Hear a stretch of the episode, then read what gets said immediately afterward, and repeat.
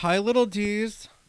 Welcome back to Barely Bearable. I'm your host, Danny Romanello. Okay, I won't say it like that again. Um, this is my second time doing this because our garbage truck decided just to park it outside my house and just be loud as fuck. So we're back. They're gone. Hopefully they don't come back. And yeah, how have you guys been? It's been um I I'm recording this episode three weeks in advance because I got so much shit done. I, I recorded three episodes in two weeks, which is really nice because it usually takes me a while to do so.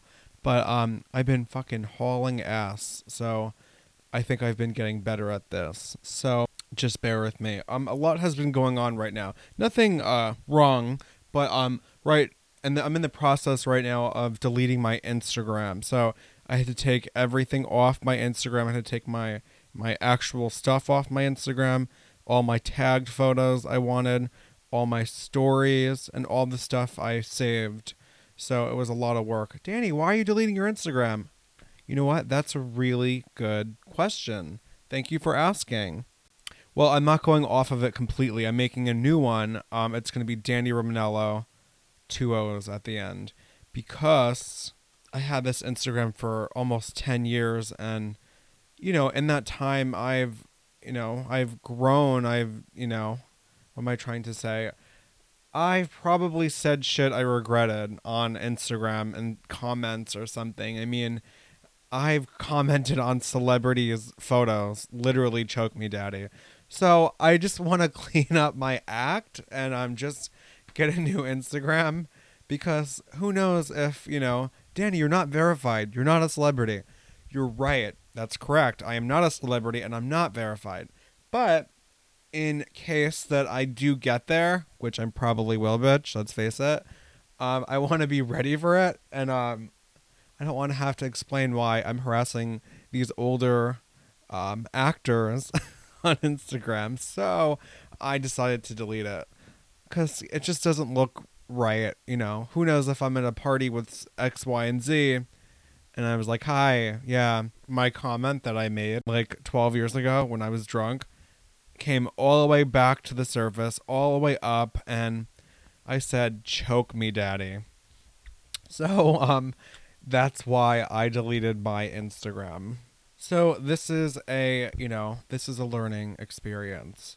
You know, don't say, don't comment stupid shit because it's gonna come out. It's gonna come out, and your favorite celebrity might put out a restraining order against you. Not that that happened. it didn't happen. Although, I guess my biggest celebrity crush, you're never going to guess this. Uh, he is from the Mindy Project, which I don't even watch. Uh, it's Chris Messina. He plays uh, Daniel Castellano on that show. He was also in Sharp Objects. He's like this hot Long Island Italian guy that I just I just picture us having kids together. Danny, that's creepy. I know, but he's married, he has kids. I'm in love with him. But um I doubt he's listening to the show, so hopefully he doesn't put out a restraining order against me. But I'm actually really grateful that he didn't have Instagram because who the fuck knows what I would have said to him on Instagram. but besides my irrational fear of my favorite celebrities blocking me on Instagram, nothing has really changed. Well, actually, I'm I'm gonna be in New York for one week, and um, yeah, my friend is in LA, and I get to stay in his apartment in Hell's Kitchen. He's like ten blocks from Central Park ish, and um, I'm just gonna run around New York City, and just have fun. Um, yeah, so that is is what's going on right now. Oh, I've been eating, I guess drinking this new thing for breakfast. It sounds disgusting, but hear me out. It's really fucking good. So it is coffee, it's ice, it's banana, peanut butter, and here's the last thing you're gonna get grossed out. Bear with me. It's um, I think it's it's a half a cup of spinach. I know it sounds gross, but you don't even taste it, and all you taste is the coffee, the banana, and the. Wow, Danny, that's really interesting. Why don't you tell us that again? Okay, listen, give me a break. I like to, you know, start every episode with like a banter and just, you know, I'm I'm doing this by myself. I mean, I don't have a co-host to be like, "How was your weekend?" Gary?" you know? So I have to just make do with what I have. Oh my god, my friend, um, I'm not gonna say her name. She called me out. Well, I guess I outed myself because I said I knew she didn't listen to my podcast, and I was like, you know, I talk shit about you in one of the episodes, and she goes, "You do?" I was like, "Yeah, I talk about you." So she fucking listened to every episode, and she found it. It's the pumpkin spice episode where I talk about um my friend having the coronavirus, and I said, "Yeah, bitch, of course you have it. You go out and about like there's no pandemic." So um she called me up, but she was a good sport about it. So if you're listening to this, I love you, and you know I like to you know make fun of everybody. So thank you for being a good sport and drag me. I love when people drag me, so I encourage you to drag me. Just don't fucking touch my hair. Seriously. So, do you want to hear some spooky shit? Because I know you click this episode for that spooky shit. So, you know what? I'm here to give you that spooky shit. So, without further ado, here is that spooky shit. So, in today's episode, we are going to talk about one of the most haunted houses that you probably heard of about uh, the Amityville Horror House. You probably seen the movie, uh, the most recent one with Ryan Reynolds. God, he was fucking hot in that. So, let's get into it, shall we? So, Amityville is located 45 minutes away from New York City. Um, it's a wealthy town that's located on a bay. It's very beachy there's pubs, there's fishermen, there's boats. It's, you know, all that fishy jazz. Fishy jazz. You know, it's like a fisherman town, kind of. So in 1965, the DeFeo family moved from a cramped apartment in Brooklyn to Amityville, the American dream, you know, the burbs, all the white picket fences, and all that beautiful shit. So the house was a beautiful three story colonial home that was on a canal that went into a bay. So, like I said, fishy town. The family consists of the father, Ronald DeFeo Sr., uh, the mother, Louise DeFeo, the son, Ron Jr., aka Butch. People call him Butch. Um, the daughter, Dawn, another daughter, Allison, son, Mark, and the youngest son, John Matthew, his name is. So, um, Ronald Sr. worked for his father's car dealership in Brooklyn. So the mother's father, um, he made a fuck ton of money, like a ton of money. They were swimming in money. The family wasn't very liked when they moved to um, Amityville. They didn't really fit in the South Shore vibe. It was uh, very waspy and white, and the DeFeos were just loud, Italian, proud, and you know they ate good food. I'm sure not like the wasps there. Um, so obviously the the family was rumored to be in the mafia, and I heard that's actually true. Um, I don't know if it's true, but that's what I heard. I don't want to get sued by their relatives. So um, the father, Ronald, uh, Ron Sr., was mentally and phys- physically abusive to his wife and kids. Um, the father was especially cruel to the eldest son, Ronald Jr., aka Butch.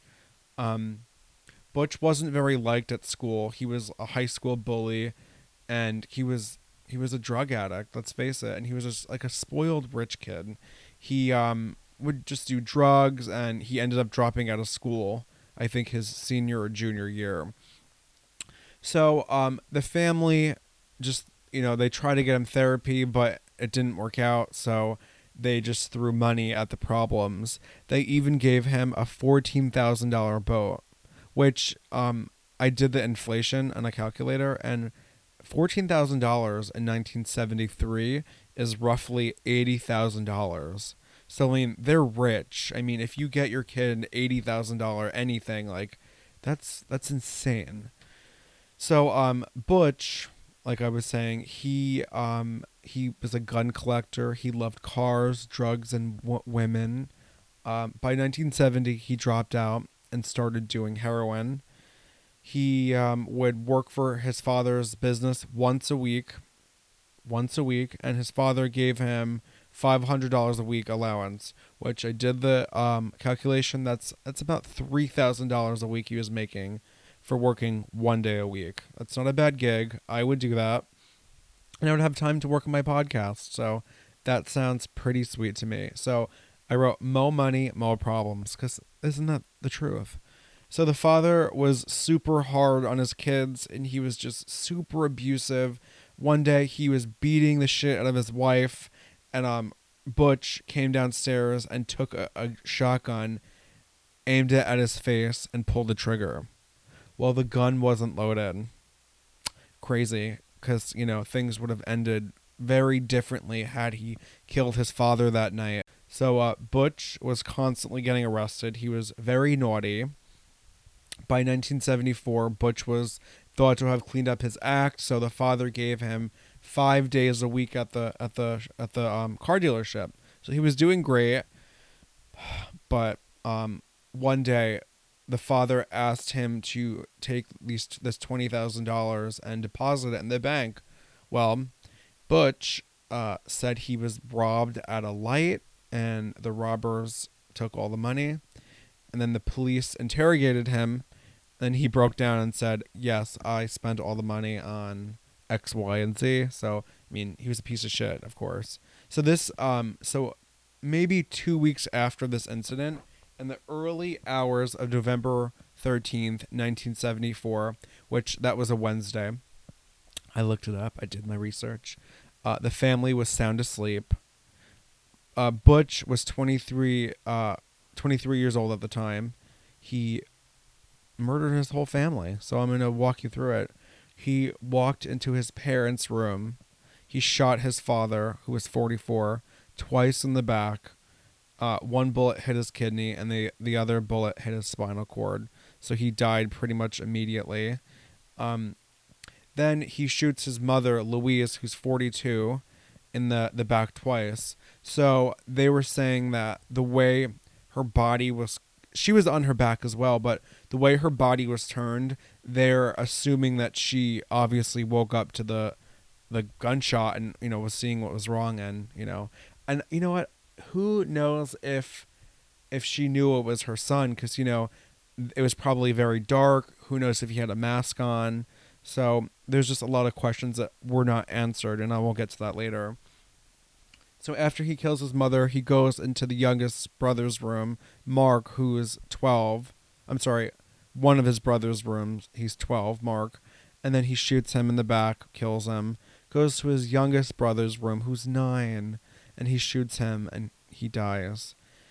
He then walks into his um, youngest sister's room, Allison, shoots her point blank in the face.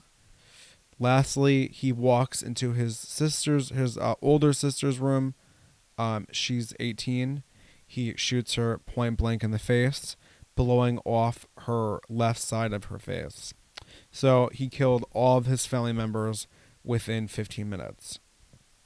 So the next day, uh, Butch goes to work at 6 a.m and um, on his way to work, he throws all of his bloody clothes in a storm drain in New York. Um, so at work, he kept calling home and making a scene, like and being loud, saying, "I don't know why my father's not here. He hasn't um, he hasn't answered my phone calls. Uh, maybe he's sick. Let me call the house." So you know, you fucking killed him, obviously. So he's you know just playing this acting card and playing the victim. So um, he said work was very slow that morning, so he left by 12. He went to his friend's house. They ended up going to the mall. Then he left the mall and then bought drugs. He then, after that, on his bender, he went to a bar at like around 6, 6.30. And he told everyone in the, and um, he told everybody in the bar that, you know, it's really weird that his no one's answering the house phone. So at 6:30, I'm sorry, at six o'clock, he tells everybody, you know what? I'm gonna go home to check on my family. And this bar is like a couple of miles from the house, so it's relatively close. So at 6:30, he runs into the bar. He returns from this house and screams, "Somebody shot my parents!" Well, he goes, "I think somebody shot my parents." So a couple of people from the bar went with him to his house to find his whole family dead, because I mean, hypothetically, you know, he did find them shot dead. wouldn't your first reaction to be number one to call the police, number two to check on your siblings? So like right there, that's not. It doesn't make sense to me. So um, Butch told the police that the family did a lot of business with the mafia, and he thinks that it was a mafia hit, and he even gave a name of a mafia man named Louis Falini, which I don't know if he actually exists because I never heard of that name. Um, also, the mafia doesn't touch family, so like the mafia would never touch your kids or your wife. They would never ever touch a child. So that's ruled out. There's in in the history of the New York mafia, they have never touched a kid. But I mean, obviously, if you're you know in the mafia, let's say my father's in the mafia and I work for my father and I'm in the mafia too, and you know we do our our mafia stuff. Um, I'm I'm in the mob, so I'm I'm a target. But if I'm like you know if I'm a male nurse they're not going to touch me because I'm not really a part of the mafia. But um, if you're in the mob, man, any all bets are off. But kids are off limits. Actually, really quick, I did uh, a little research on this, and there has been in the Sicilian mafia one 12 year old boy that was murdered because his father was going to confess to the they were going he was going to testify in court against this mafia family, and they they kidnapped 12 year old Giuseppe Di Matteo, and this is in 1993, and um, they tortured him for two years and dissolved his body in acid. So, I guess you know the New York mafia does not do that, but the Sicilian mafia, I guess all bets are off. That's very sad. I should probably do an episode on the mafia, the Italian mafia. Um, I just think it's a very fascinating topic, and it was obviously very big in New York back in the day, but still, killing a whole family is very unlikely, um, especially with the New York Mafia. But anyway, this is a side note. I hope you enjoyed that little note. So, um, while they they while the FBI, I'm sorry, so the police had no reason not to believe him, so they took him into um corrective. Oh my god, I can't talk. So the police had no reason not to believe Butch, so they took him him into protective custody. Meanwhile, the police searched the house to find evidence and, you know, clues. They found an empty box for a recently purchased gun that was a 35 caliber lever action Marlin 6 I'm sorry, 336C rifle. So this is the same exact gun that killed the whole family. So boom, I mean, you got your fucking man right there. So Butch changed his story saying that Louis Falini put a gun to his head and made him shoot the family one by one. Which kill me. I'm not killing my family. You know what I'm saying? It's like that's a weird it's not a thing.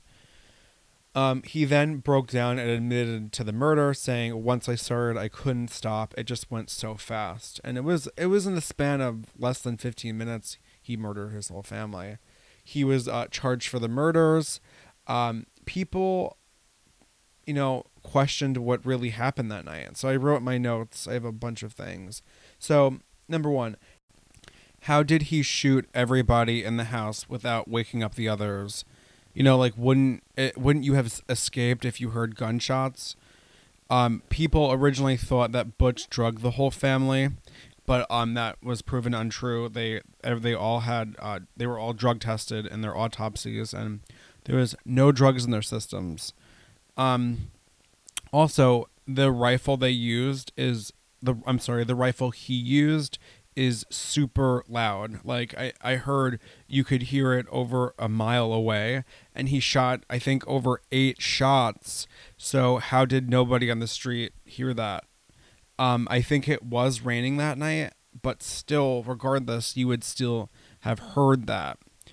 Um, so yeah, and um, maybe there was a silencer, but they proved that that was untrue as well. That there was no silencer. Another speculation, he probably said, "Guys, there's there's someone in the house. Stay in your rooms," and um, he just you know picked them off one by one, um, and made them lay on their backs. But I don't know. It just seems very sketchy to me if you ask me. Years later, Butch said that Dawn helped him kill the family. And also he he even said Dawn killed the dad, then the mother killed everybody else. So then he killed the mother. I mean, it's just obviously not true. Um so do you want to get to the haunted part? So a year later, George and Kathy Lutz bought the house for eighty thousand dollars, which is a steal. Um, when they moved in, the DeFeos furniture was still there. All the bloody ma- all the bloody mattresses were just taken, and I'm sure like you know their spoons and stuff was wasn't there. I mean that would be fucking weird, but still, regardless, like I would I would feel really uncomfortable in a house. Actually, yeah, I I couldn't do that. This woman on my street died in the 90s, and um, she just died of natural causes. And I, re- I remember seeing like you know obviously it, has been bought and there's kids that live in the house. And you just think like do they know that a woman died there? I definitely could not live in a house where somebody got murdered in. I think my mind would just go rogue and i would just you know hear any little thing in the house any kind of creak. I would be like up oh, i'm going to die. Well i do that now but i mean i think i would actually think the house is haunted, even though it's not. Or maybe it is, and I, you know, maybe I'm right. But um, I couldn't do it. I mean, and the fact that like if someone got murdered in your house and you have kids, they're gonna tell your kids eventually. I mean, someone's gonna tell your kids eventually in school and be like, "You live in that house where that guy got shot in the face," and then I have to lie to my kids, and it's like a whole fucking thing. See, people, you gotta think ahead. But hypothetically, if someone died in my house of natural causes, I don't know. I, I still don't think I could do it. Even though if I got a good price on it, depends if it's like a waterfront house, you know? I would fucking bless the shit out of that house. I would have like literally sage bonfires in my house every day. Say the fuck out of my waterfront property. Mm-mm. No siree. Fucking Ghostbusters up in this bitch. So George and Kathy knew about the murders before they moved in because uh, it's a law. You have to tell someone before you move in if someone got shot, I mean, or if someone got murdered there or died. So, um, they moved in with their three kids and they even had a priest bless the house. So they were like, okay, we're good. We're golden. I doubt they told their kids that though. I mean, about, and why would you say that? Hey, a little girl got murdered in your bedroom. It's like, I am assuming that, you know, they did not tell the kids because, well, I guess, you know, they're going to hear it eventually at school, you know. You live in that spooky house. You live in that spooky house. I don't know why I said it like that. um, so the priest came in to bless it, and he claims that a ghost slapped him, and he heard voices saying, "Get out." Side note: If I ever die young, actually, if I die in general, I'm gonna fucking haunt wherever I am I'm gonna be like the gay Beetlejuice. I mean, you're gonna get out of the shower and there's gonna be dicks drawn on the mirrors. I'm gonna just fucking. Depends. I could be a nice ghost or a bad ghost. If you piss me off, you do something I don't like in the house, you're gonna stub your toe. And you know what? That was me. I did that. I would fucking. Oh my god, I would be. I'd be a real motherfucker if I was a ghost. So, y'all better hope I don't die, and you sure as fuck better not murder me because I will fucking haunt all of you. Or maybe just my murderer. And I will make their lives living hell. But I, I think I'd be a good ghost too. Like if I liked you, I would like help you find your phone. I would help you find your keys because that's all I lose all day. Um, I would, I would maybe tidy up and just like, ah, who am I kidding? I don't even fucking clean my room. Um, I I think I'd be nice. Would you want me as a ghost in your house? oh, it's a weird question. So the Lutz family only lasted 28 days. So in that in that 28 days, oh, okay, so they only lasted 28 days and they left all their stuff behind. So all their clothes, everything. So in that time they said doors would open cl- and close randomly and windows would lock and unlock. There'd be clouds of flies and walls would bleed and there would be random green slime. Um, I would be out. I wouldn't I wouldn't have lasted 28 days if any of this should happen. Um, they would see hooded figures outside at night. Um, the father was possessed at one point. The house smelled of decay and death. Things would move on their own, like random objects and whatnot. Uh, the kids would wake up with scratches on them, and the mother said she actually levitated one night. So, mm, I would be fucking out if that happened. Any of that stuff happened. So the youngest Lutz child uh, made a friend actually at the house, an imaginary pig named Jody who was demonic with red eyes. It's like very random. Like why wouldn't it be like a little ghost girl? It's a fucking pig. I don't know. I, I don't find that scary. Actually, the movie is obviously fabricates a lot of it, but um, in the movie, uh, Jody is the little ghost girl that you know. Jody was, I'm assuming, was Allison. Um, you know, Allison DeFeo that was shot by her her brother. So in the movie, there's a little ghost girl with a bullet wound in her head, and um, she hangs out with uh, the youngest Lutz daughter, and um, yeah, so you could see her in the movie. So it's very different, you know, the book and the movie, and um, the actual haunting. And the father would wake up every night at three fifteen a.m and that's the time the murders took place. So um, they only lasted 20 days, like I said, and they left the house with all their stuff. Um, they wrote the book Amityville Horror, and it made over. I'm sorry, they sold over six million copies, and I think there was like three or four films done. The Lutz, I hate this part. This is a really bad part. If you don't want to hear this, turn this off. The Lutz family admitted that it was all fake. So supposedly Butch DeFeo's lawyer came up with this um, elaborate plan, and in court he had said that um, that Butch was uh, possessed by a demonic force or something in the house.